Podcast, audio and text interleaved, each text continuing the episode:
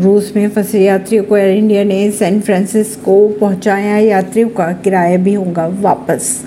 Air India ने गुरुवार को ट्वीट कर कहा कि Air India flight A I one seventy three D Magadan से सैन फ्रांसिस्को के लिए 8 जून को स्थानीय समय अनुसार उड़ान भर चुकी है और उसके बाद रात तक सैन फ्रांसिस्को एयरपोर्ट पर पहुँचने का भी अनुमान लगाया जा रहा है। रूस में फंसे एयर इंडिया विमान के यात्री गुरुवार को एयरलाइंस के दूसरे विमान के ज़रिए सैन फ्रांसिस्को पहुँच जाएँगे। अब बात करें अगर सेंसेक्स की तो बाज़ार ने बीते चार दिनों की बढ़त कमाई। सेंसेक्स दो सौ चौरानवे अंक, टूटा निफ्टी अठारह के नीचे पहुँचा। चुनाव से पहले वसुंधरा राजे को बीजेपी में मिल सकता है बड़ा कद। हिमाचल प्रदेश के बाद अब कर्नाटक विधानसभा चुनाव में मिली करारी हार के बाद भारतीय जनता पार्टी का फोकस आगामी चुनावी राज्य जैसे राजस्थान, मध्य प्रदेश और छत्तीसगढ़ पर रहेगा।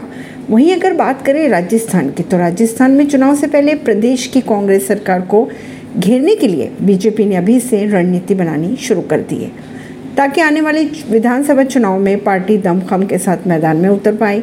वहीं अगर बात करें राजस्थान में भारतीय जनता पार्टी की तो पीएम ने अजमेर रैली के साथ ही अपने चुनावी अभियान का शंखनाद कर दिया था। इसी सिलसिले में कयास ये लगाए जा रहे हैं कि चुनाव से पहले वसुंधरा राज्य को बीजेपी में मिल सकता है कोई बड़ा कद। ऐसी ही खबरों को जानने के लिए जुड़े रहिए जनता सरिश्ता पॉडकास्ट से। परवीन दिल्ली से।